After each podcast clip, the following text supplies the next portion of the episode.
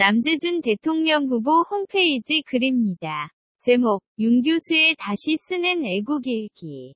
14. 작성자, 볼플레이님. 남장군님. 이참에 여의도로 사무실을 옮깁시다.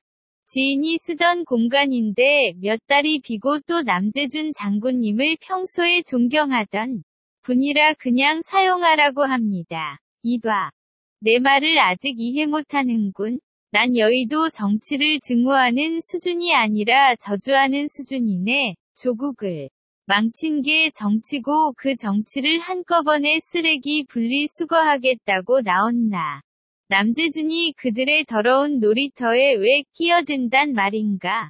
난 내 식대로 내 방식대로 정치를 혁신할 것이다. 이제 국회 해산이란 공약을 똑바로 이해하겠습니다. 정치 혁신을 외치는 정치인들이 그동안 혁신은 커녕 개혁의 첫 단추도 못 끼운 이유가 뭔지 아시오? 개혁의 주체가 주인공을 하려고 하고 혁명의 주체들이 다 주역을 하려고 하니 애시당초 가능하지 않았단 것이지. 그래서 난 나 자신조차 내려놓는 자기 희생으로 정치를 해서 이 참의 한국 정치의 새로운 전형을 창조하고자 하네. 비우면 가치관이 달라진다는 것을 기억하게.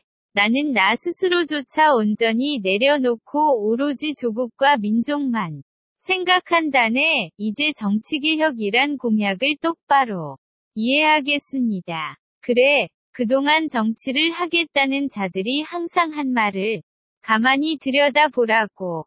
뭘 하겠다 뭘 만들겠다 뭘 꾸미겠다는 말만 하지 않던가. 그러나 나는 그런 말을 하지 않는다. 난 내 식대로 국회 해산하고 잘못된 역사의식 바로 잡고 국가 개조하고 민족성 회복하고 의식 개혁하겠다는 것이다.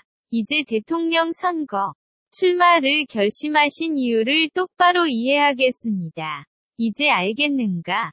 군인은 조국을 위해 충성하고 신명을 바치는 것이지 특정 정당이나 정부에 충성하는 것이 아니다. 군인이 정치에 개입하는 것과 군이 정치로부터 침해받는 모두를 나는 배격한다. 군이 정치에 개입하면 군이 불행해지고 장군이 국제정치학 수준의 전략적 사고를 하지 못하면 국가가 위험해진다는 것이 나의 신념이다. 이제 그리고 대답할 말을 잊고서 가만히 장군의 눈길을 바라보며 마음속으로 이번 대통령 선거의 의미를 다시 새긴다. 이제 한 달여 대한민국과 국민 모두의 명운이 이 시간 동안에 우리가 어떻게 하느냐에 달렸다. 우리가 대한민국입니다.